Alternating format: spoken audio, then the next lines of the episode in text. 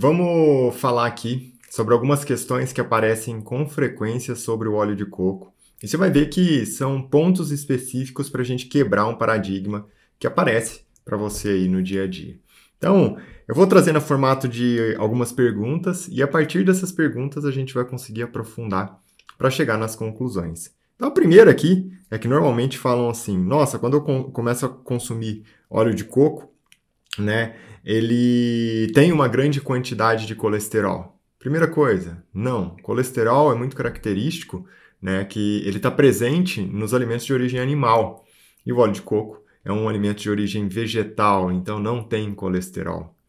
Um outro ponto aqui, tem muito gordura saturada. Aqui sim, sem dúvida, o óleo de coco é uma grande fonte de gordura saturada. Os triglicéridos de cadeia média, ácido caprílico, cáprico, láurico, sim, representam a gordura saturada de ótima qualidade. Terceiro, pode aumentar o LDL, sem dúvida. Né? Então, quando você começa a, a consumir o óleo de coco, ele aumenta o LDL, mas proporcionalmente também aumenta o HDL. Então, isso no final não traz nenhum problema do ponto de vista cardiovascular para a sua saúde. Quarto ponto, melhora a imunidade.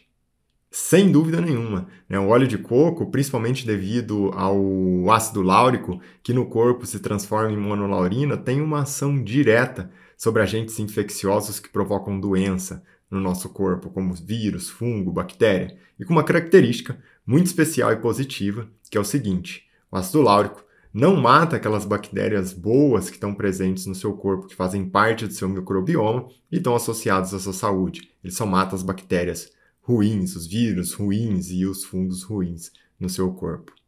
E o quinto, tem uma ligação com prevenção de demências. Muito claro esse conceito, a doutora Mary Newport né, trabalhou com isso assim de uma maneira maravilhosa e trouxe aí através do, do seu conhecimento para o mundo, o quanto os triglicéridos de cadeia média, no caso ali do óleo de coco, ácido caprílico, cáprico e láurico, tem um impacto, né, diminuindo ali a chance de demência ou até mesmo melhorando a qualidade de vida das pessoas que já estão no estágio mais avançado ou até com um diagnóstico de demência em si.